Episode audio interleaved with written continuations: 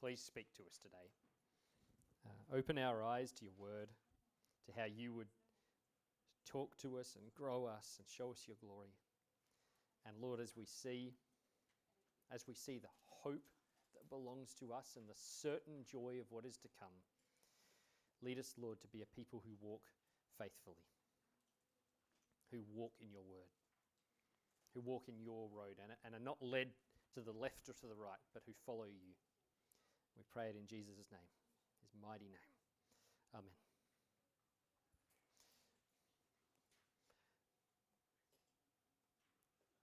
What if you knew the end from the beginning? Um, now, obviously, we've just rev- read Revelation twenty-one, so you're thinking, oh, yeah, that end. But make it a bit more relatable right now. Um, earlier this week, the Bureau of Meteorology said that on Saturday we were going to have twenty millimetres of rain in Minleton. That is an alarming amount of rain for the latter half of November. Am I, farmers, am I right? Um, can I let me let me get a representative here nearest to Minleton, Dad? Um, how many millimetres of rain did you get yesterday? Really? We got nil uh, in the town, um, and the the airport rate thing said said zero mils. But, you know, it's patchy as it is. one point four. How, what are we? Uh, eighteen point six short, right?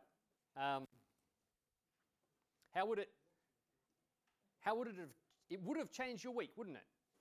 It would have changed the way that you did your week. It would have changed the way that you approach your week if you knew that Saturday was not in fact going to have twenty mil of rain, but was going to have one point four mil of rain.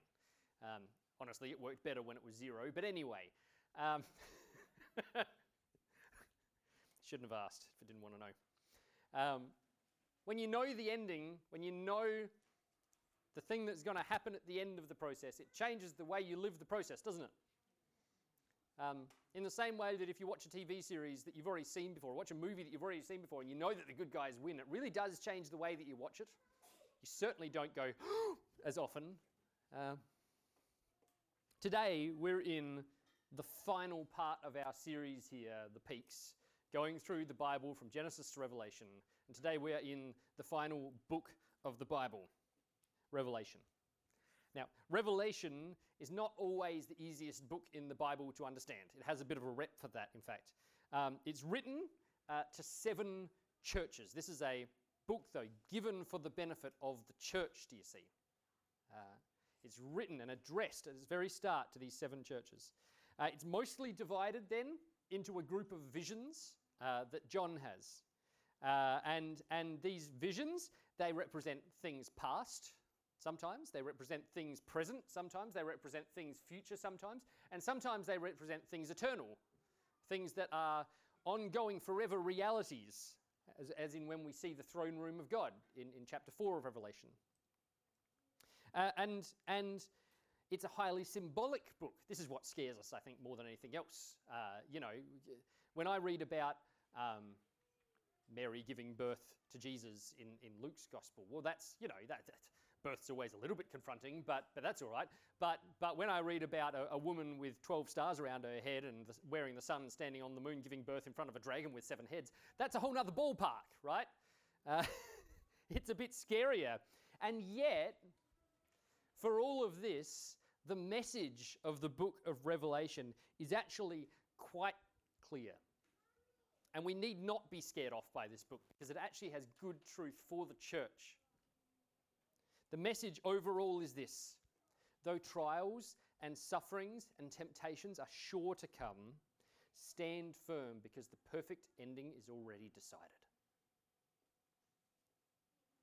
God willing, one day we'll we'll preach through a series on the book of Revelation. I'm currently listening through someone else's series on the book of Revelation, so I'd better let that settle first, otherwise I'll just end up preaching you Matt Chandler. But um, for now, we're going to head straight to the end, uh, to the final vision, um, and we're going to, it's, it's the penultimate chapter of the book. We're going to look at uh, Revelation chapter twenty-one that Mark read for us just now. To give you the lead in here, though, in Revelation twenty, we got uh, the final judgment of the world. It's a super serious chapter of the Bible. Uh, the world and its inhabitants and Satan stand judged, and the forces of Satan stand judged. And in the unveiled presence of God on his throne, what we see is the world being peeled back Uh, it says that the, the uh, from his presence the earth and the sky fled away, but there was no place found for them. It's the ending of all things. Like I said, it's serious. And Revelation twenty-one then answers the question that logically follows, well, what comes next? After everything ends, what comes next? After the end of the world, what's next? And the answer, in part, is that the perfect ending is the consummation of all of creation. Let me say this here. I'm not sure if I've written it in later or not, but we've been, throughout this series, we've been talking about how God has this four-part story, that is the, the ultimate four-part, four-part story that we all live in a version of. Creation, fall, redemption, and restoration. Um, we use that word, restoration, for this last part because it's a nice, easy word that we all understand. We understand what restoring something is. Uh, the better word for it is consummation. Uh, the difference being that one of them is a, well, let's go back to the beginning, it's restored. Consummation is, it's completed. The things that were intended from the start are finished at the end. I'm probably killing something I'm going to say later on here. But everything in God intended from Eden is completed in the new creation. Uh, do you remember, um, if you've been with us in it, way back, if you haven't, I'll explain it any, way, anyway. Way back when we talked about creation, we saw that ultimately, whose story is this? It's God's story, right? That we're reading, that we live in. God is at the center. God is the main character. And the purpose of creation is ultimately to bring glory not to us, but to God. And we, humanity, we were created with this special purpose. We are created in the image of God, in the, to be his image in the world. And, and, and we were told there by God to multiply and to fill the earth with his image. So humanity, created in special relationship with God, are made to fill the earth with his image. That is, to spread the glory of the Lord throughout the earth. God's intention for humanity is that the earth would be filled with his glory through us. Do you see? So we were created in a good world, but a world where there was also good work to be done. Fill the creation with the glory of God. And, and what it has seemed like throughout the big story uh, is that is that there's been a tension there. There has always been this conflict uh, that this purpose has been under challenge by Satan, by sin, and by death. At, at every turn, humanity has failed in its mission to glorify God. The the The ones sent out to bring glory to him as his image have failed to be his image bearers in the world. But then at the center of the story, Jesus stepped in. Jesus came, the image of the invisible God, the New Testament calls him. The very Son of God, God the Son comes. Not just that, he, he comes to redeem the creation. And And not just to redeem it, to redeem it by his own blood. He's going to pay, in fact, he paid a great price to redeem it. By Jesus' death and his resurrection, the people of God are saved. We, he calls out a people for God's glory from all of the peoples of the world. From the midst of a broken world, he calls us out. And like we saw last week, we're called into the war against the powers of evil in this world, against, against spiritual powers, and a war against sin in ourselves. And we are called to fight as the people whose victory is already decided in Christ.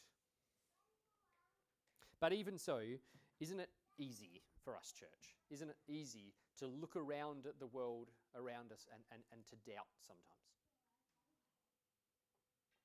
To wonder, you know, whether it's really happening, whether God's purposes really are working out. Are God's, are God's plans being fulfilled when we look around us? And, and, and, and you know, we might all give the, the theological head nod here, right? But, but on that really hard day, it is harder to say.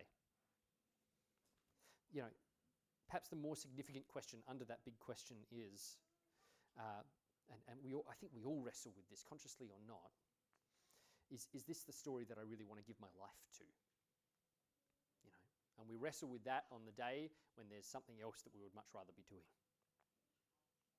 You know, we look around at the people of this world who don't know Christ, who don't have God, so happy, so fulfilled, or at least in appearance, and and and we wonder, isn't it maybe better their way? Isn't it maybe better to live it their way? Don't don't they have everything they want so often? Doesn't it work out so well for them so often? Is following God really the best story I can live my life for and in? Will his purposes really pan out in the end? But then we come to Revelation chapter twenty-one. I love this chapter of the Bible. We see his purposes will all be completed, and it will all be to our supreme joy and his great glory. Our first chunk of this, um, which is verses one to eight, Uh, the first chunk of Revelation twenty-one, it, we see a perfect world where everything is good. Um, and, and it must be said, the first words of this are, uh, then I saw a new heavens and a new earth. And this, by this we learn something really significant. Our hope isn't in harps and clouds. Our hope isn't just that one day we'll go and have a spiritual presence with God. Our hope is an actual perfected physical creation, like the one that we're in right now, but perfect. None of the bad. Isn't that something great to look forward to?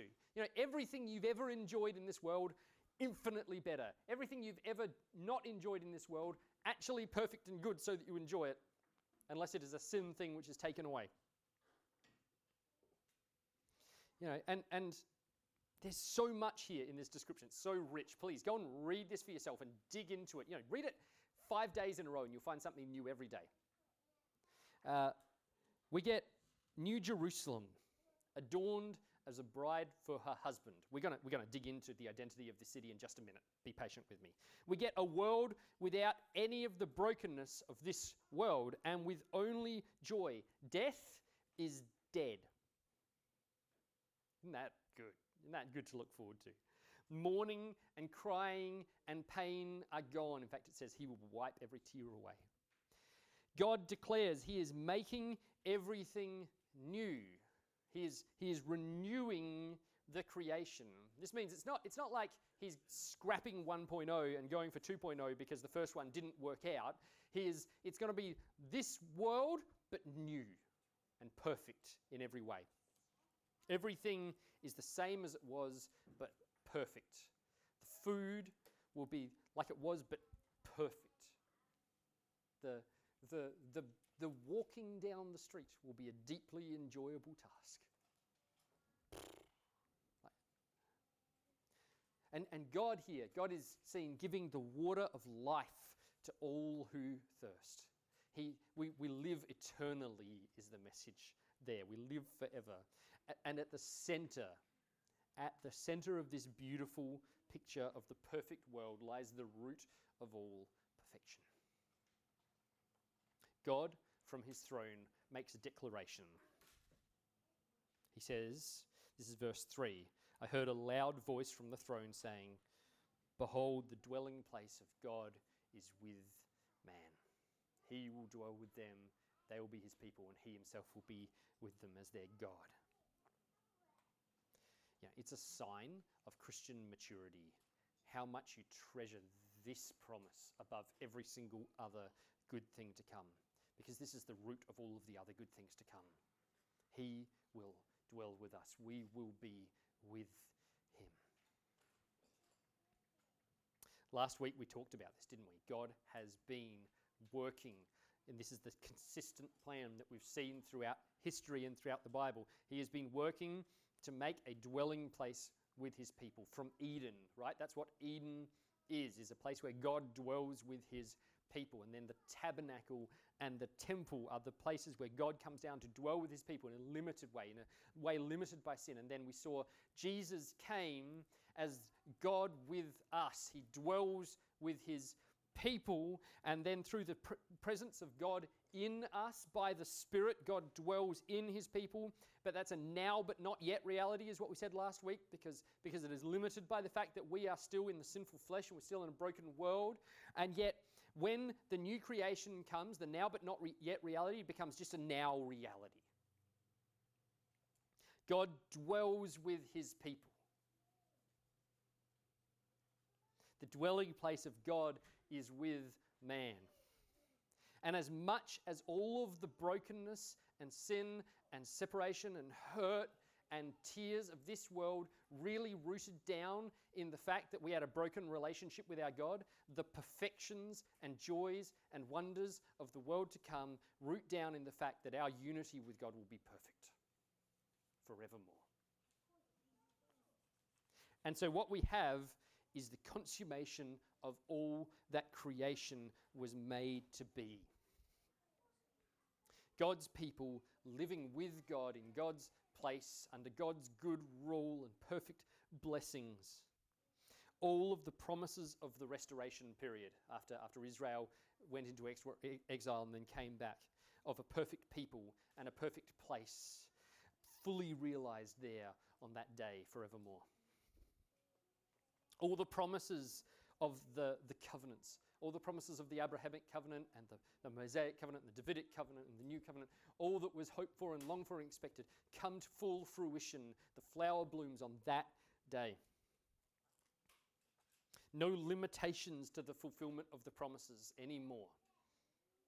An infinite fulfillment. Like we said, though, the ultimate purpose of it all is that God would be glorified. God's glory would fill the earth. Uh, we see this in Scripture, don't we? This tension that has existed all the time before the new creation comes. A tension that is between uh, the existence of God's glory and the realization, the knowledge of God's glory. And so we read in, in Isaiah chapter six, the angels in the throne room of God, they cry out, "Holy, holy, holy is the Lord of hosts. The whole earth is full of his glory." So God's glory is everywhere. And yet we read in Habakkuk chapter two, for the earth is, uh, the earth will be, so this is an expect, expectation of something future, something that is to come. The earth will be filled with the knowledge of the glory of the Lord as the waters cover the sea, meaning that it wasn't filled with the knowledge of the glory of the Lord then. And it still isn't. But like I said, this isn't just the restoration, this is the consummation. Everything intended from Eden finished in the new creation.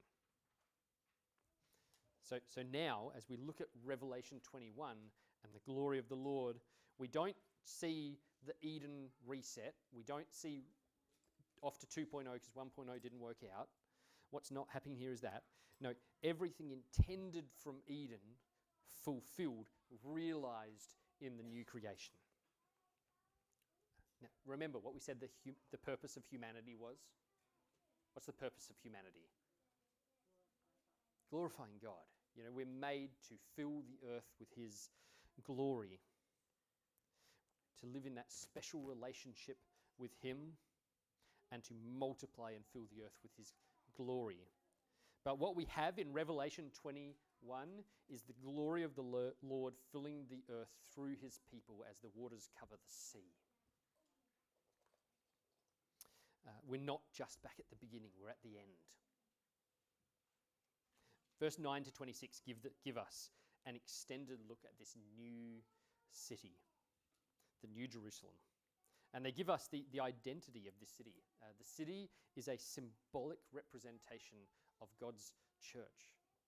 Uh, now, when I say his church, that is the people of God from all of history, the faithful from every age, all those saved by faith from Adam and Eve and Abel through to the end.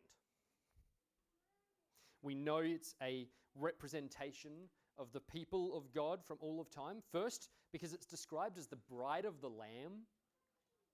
And Scripture teaches that the great marriage is the marriage of Christ and his bride, the church. Second, because it has twelve gates and twelve foundations. twelve gates which are have the names of the twelve tribes of Israel written on them. twelve foundations that have the names of the twelve apostles written on them, with the obvious message being, this is God's people, represented as a whole from all of history.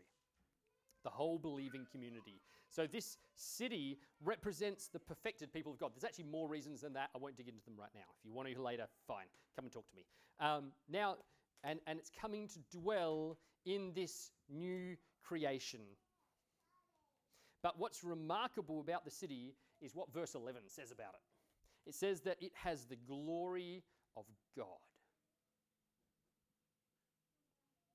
And it has all of these descriptions of it, of it being like in the likeness of jewels. Do you see that in there? Like the beryl, but but there's also the other ones that sound less less old lady.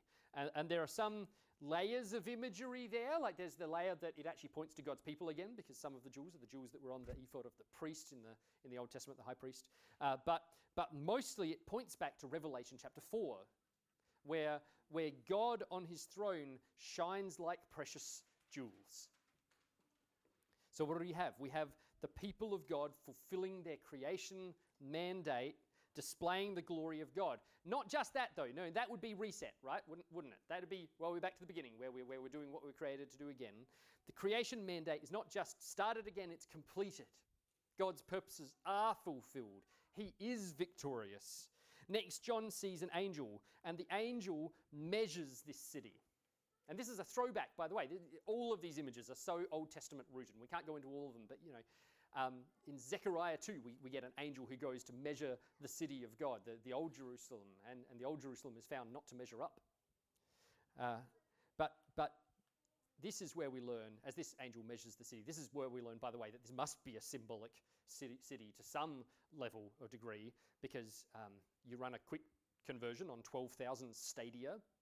And, and that's, you know, I can I can live with a city that's twelve thousand stadia wide, and I can live with a city that's twelve thousand stadia long. By the way, twenty-two hundred kilometers. What is a little bit more tricky to imagine is a city that is twenty-two hundred kilometers high. Um, uh, but again, there is actually a greater point being made here. These size and this shape are significant. The shape of the city, a cube of twenty-two hundred kilometers, is really significant because there are two cubes in the Bible, and only two perfect cubes. One of them is the Holy of Holies in the temple, and one of them is this. And so the, it's another hammering in of what this city does. This city brings the presence of God, the glory of God to the world, as the Holy of Holies did in that very small cube there in the temple. The size of the city is significant, because God's people now reflect the glory of the Lord, not in a little old garden, but everywhere. Everywhere. It is pictured huge because it fills the earth. And finally, the, the last verses of Revelation twenty-one hammer home the glorious roots of the issue. Why is the city so glorious? Because God dwells with his people. John says there was no temple there because God and the Lamb are the temple. The undivided presence of God with us, un, un, unseparated from us, without destruction. And, and it might be easy for us to skip over one tiny little detail there, which is huge, but there's something really significant in it. Um, in the new creation, did you notice what it calls Jesus? It didn't say the Christ. It didn't say uh, the reigning king. It said what? The Lamb. That's because everything about the new creation, all of the glory of it, even the fact that we are able to dwell with God and all of the benefits that flow out of us dwelling with God, everything about the consummation, the restoration, is a result of the redemptive work of the Lamb. This perfect world, the perfect unity of God and humanity, the perfect lack of any trials, temptations, sorrows and pains, all of it is a result of the sacrificial Lamb who takes away the sin of the world. He redeemed God's people, and on that day he has redeemed the whole creation. All of this to say, there is a perfect ending which is certain. And it is the consummation of God's creation. Church, are you with me here? we need to constantly have this in view. We are, we are people of a world to come.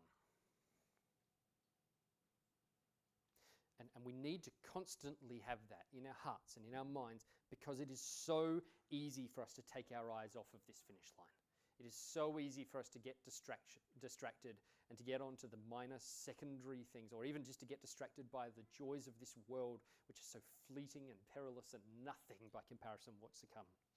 But the point here, the reason that we get this view of the perfect ending, the reason it was given to those churches originally and is now handed from them to us, is so that we will know, though trials, temptations, and sufferings are sure to come, we can trust, we must trust that, that we can stand firm. We must be faithful, because the perfect ending is already decided. This isn't John's, maybe this is how it's going to end in Revelation, you see. This is, this is how it ends.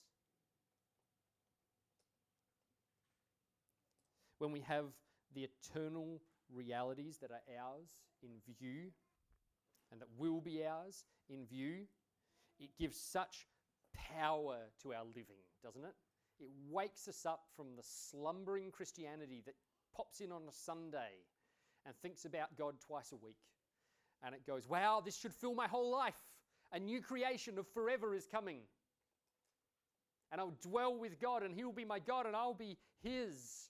This is the reality that I live for. This is what I'm walking towards. Let everything else lie in submission to this reality, that I am not of this world. I'm of a world to come.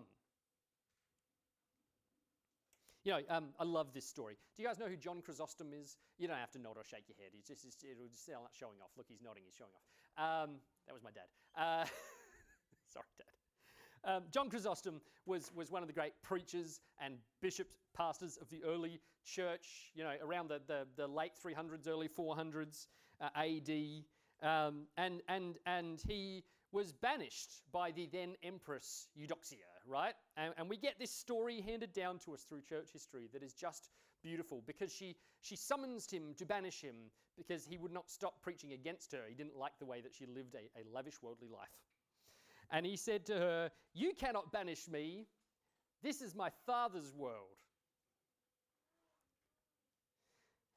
Or rather, "This world is my Father's house." "Well, I'll kill you," the Empress said. "No, you can't. My life is hid with Christ on high," says John. "I'll take away your treasures," says Eudoxia. "No, you can't. My treasure is in heaven, and my heart is there also. I will drive you away from your friends, and you will have no one left." "Nope, you cannot," said John. "For I have a friend in heaven from whom you cannot separate me. I defy you. There is nothing you can do to harm me." Church, we, we got to have that heart that knows the truth of the gospel, that knows the big story of God that we live in, and knows the good redemption that we have in Christ, that our justification, our joy, and our peace is in Him, and it cannot be taken away, and that He's coming back, and it will be perfect for us, and it will be glory to Him, and we need to live in it. So let me, let me end today by giving you three points of application, what this means for us. Number one, you are a people of a world to come. So don't fall for the idols of now over the joys of then. You know, we skipped past a few words there, didn't we, in Revelation twenty-one? We, we flew through it pretty fast, really. You could do a couple of series on, on Revelation twenty-one. But verse seven to eight seem a little bit out of place when we read them, don't they? And, and and the final couple of verses as well of this chapter. They say, oh, that's Revelation twenty. "The one who conquers will have this heritage," that is the new creation, "and I'll be his God, and he'll be my son. But as for the cowardly, the faithless, the detestable. As for murderers, the sexually immoral, sorcerers, idolaters, and all liars, their portion will be in the lake that burns with fire and sulfur, which is the second death." That's a little bit uncomfortable, isn't it? A lot uncomfortable, if we're real. Doesn't it, doesn't it feel like a little bit of a burn from God that he puts it in there? Like a little bit gratuitous even? Reminding the new creation that none of those nasty people, none of them are going to be here. Doesn't that sit a bit jarringly with the God who's gracious to the sinners, who saved us? But these verses are actually central to the purpose of this chapter and this book. They operate as an encouragement to us and an, and an invitation sent back into history to the churches that read this, that are experiencing the harsh realities of history before the new creation. Stand firm. It might seem like everything goes well for the people who pursue the idols of this world. It might seem like that for those who don't know God, all they know is joy and peace. But that is not the final reality of this world. The war metaphor of the Christian life comes in here again. You know, Jesus says, "The one who conquers will have this heritage." When you remain faithful and say no to sin and accept losses for the gospel, things you might have gained otherwise, things that, that you just cast aside for the sake of Christ. When we remain faithful and refuse to worship the same things that the world does, we're not just, we've got to lose that perspective of just, wow, this is a, I, I get a bit of a dull life through following Jesus. No, you are conquering. Like Paul says, we are more than conquerors through Christ. You are walking the path to the supreme joys of a new creation. So don't be fooled into believing that this world has more to offer than God. And I mean that on a day-to-day basis. You know, it's so easy when we sit here to go, yeah, yeah, don't be fooled. And then to go home and be like, but I do need to upgrade my telly and that's my priority in life. And I do need to spend, you know, those disgraceful three hours a day that on average, Christ, uh, not Christians, Australians spend in front of a, a T V screen. That's not every screen, that's just a T V screen. that is ten years of your life in front of a telly. Extrapolating that out. Don't be fooled into believing that if I could just get that, that, that perfect house, if I could just have that perfectly tidy house, if I could just have that perfect new car. You ever notice how many new cars there are? There's always going to be a more perfect one, and they will never satisfy you, even if you get the, be- the best. You know, go grab that B- Bugatti Veyron, and you will find that it disappoints you surprisingly quickly. I think you might have missed the point, Eli. But thank you. I'm a bit behind in my information. No, conquer by staying faithful and keeping your eyes on the end. Flowing out of this, number two, right? You have another world. Don't listen to the priorities of this world.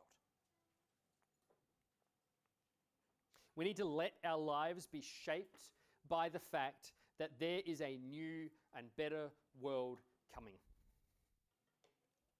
The world tells you this in varying different shapes and sizes, but something along the lines of work. Build an inheritance for the kids. Big priority. Enjoy lots of hours in front of a T V. Big priority, as per our time usage. Buy yourself a nice house. Then live in that nice house and be happy in that nice house, and maybe buy a few more, get a few investment properties, get yourself a nice caravan. That's an important part of the process. Get that caravan and then take it on a road tour in your grey years and enjoy them. They are your inheritance and your joy. This is what you live your life for. The end. Don't forget to buy a nice coffin. God says, you will have an inheritance of eternal joy with me, him, and me, by the way, in the new creation, in a new world. Make your priority to bring as many people as you can with you there. Make your priority to fill, let the, the glory of the Lord cover the earth as the waters cover the sea, as much as you can now in reflection of that day when it will be a full reality. Glorify him in how you live and subject every other priority to that. It is a beautiful thing when the people of God, the people who trust God's promises, trust them enough to spend their lives for an otherworldly glory. And it's a sad thing when we live our lives for the glories of this world. You know, Revelation twelve, if I can just step back a little way, describes the church's victory over Satan. And, and they, they've conquered him by the blood of the Lamb and by their testimony, for they did not love their lives even unto death. That's us. That's having your eyes on a world to come, because we don't love our lives now, because we have a life to come. It's a powerful thing. It's a winsome thing when people live this way. When younger Christians give their time to getting to know the lowest and the least in their societies. When older Christians don't chase that retirement life as their great and wonderful end-of-life joy, but t- chase their end-of-life joy in a new creation as their end-of-life joy. Then that is a compelling thing. It confirms to a watching world, these guys actually believe what they say. Because let's be real, if you did believe in an eternal joy, you wouldn't prioritize minor joys, would you? In the same way that, like, I'm not chasing after that five cent coin over there. If there is a billion dollars in a chest here, open, shining, you know, no one's going over that way. If I go over that way, it shows that I don't believe that's real, right? Doesn't it? Finally, for the person who hasn't come into this story of God, the big story, hasn't been living for the hope of this world that is to come. I don't know, it could be any of you guys here, it could be anyone listening in on this online, I don't, I don't know. If you haven't experienced the redeeming work of Jesus, let me finish this off here, finish this story, wrap it up, this, this series, not the story, God finishes the story. We'll wrap it up on a note of invitation.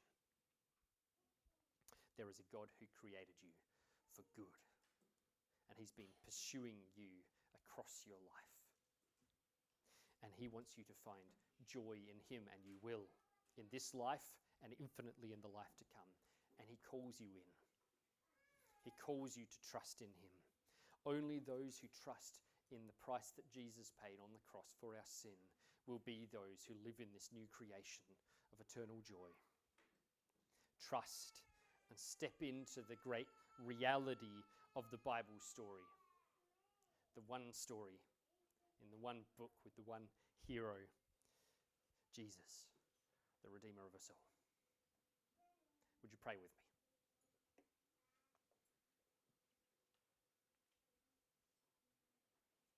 Lord, what a wonderful joy the day that is to come. What an amazing peace we have because of your cross and your empty tomb. We know you're coming back. We know you will take us to be with you if we have believed. And Lord, I, I just want to pray for anyone hearing these words who has not believed, who isn't trusting in Jesus. Give them faith. Give them joy in you.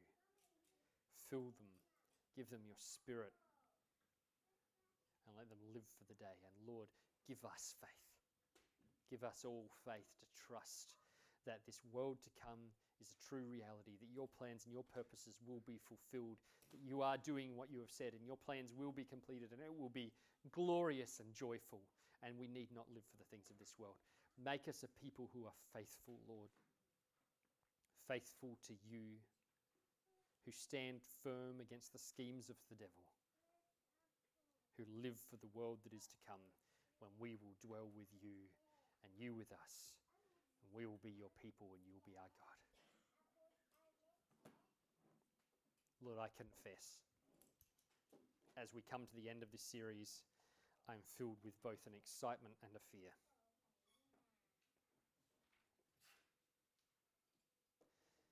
I'm afraid, I'm excited, Lord, because the glory of what you've given us is so much greater than anything else we could ever find.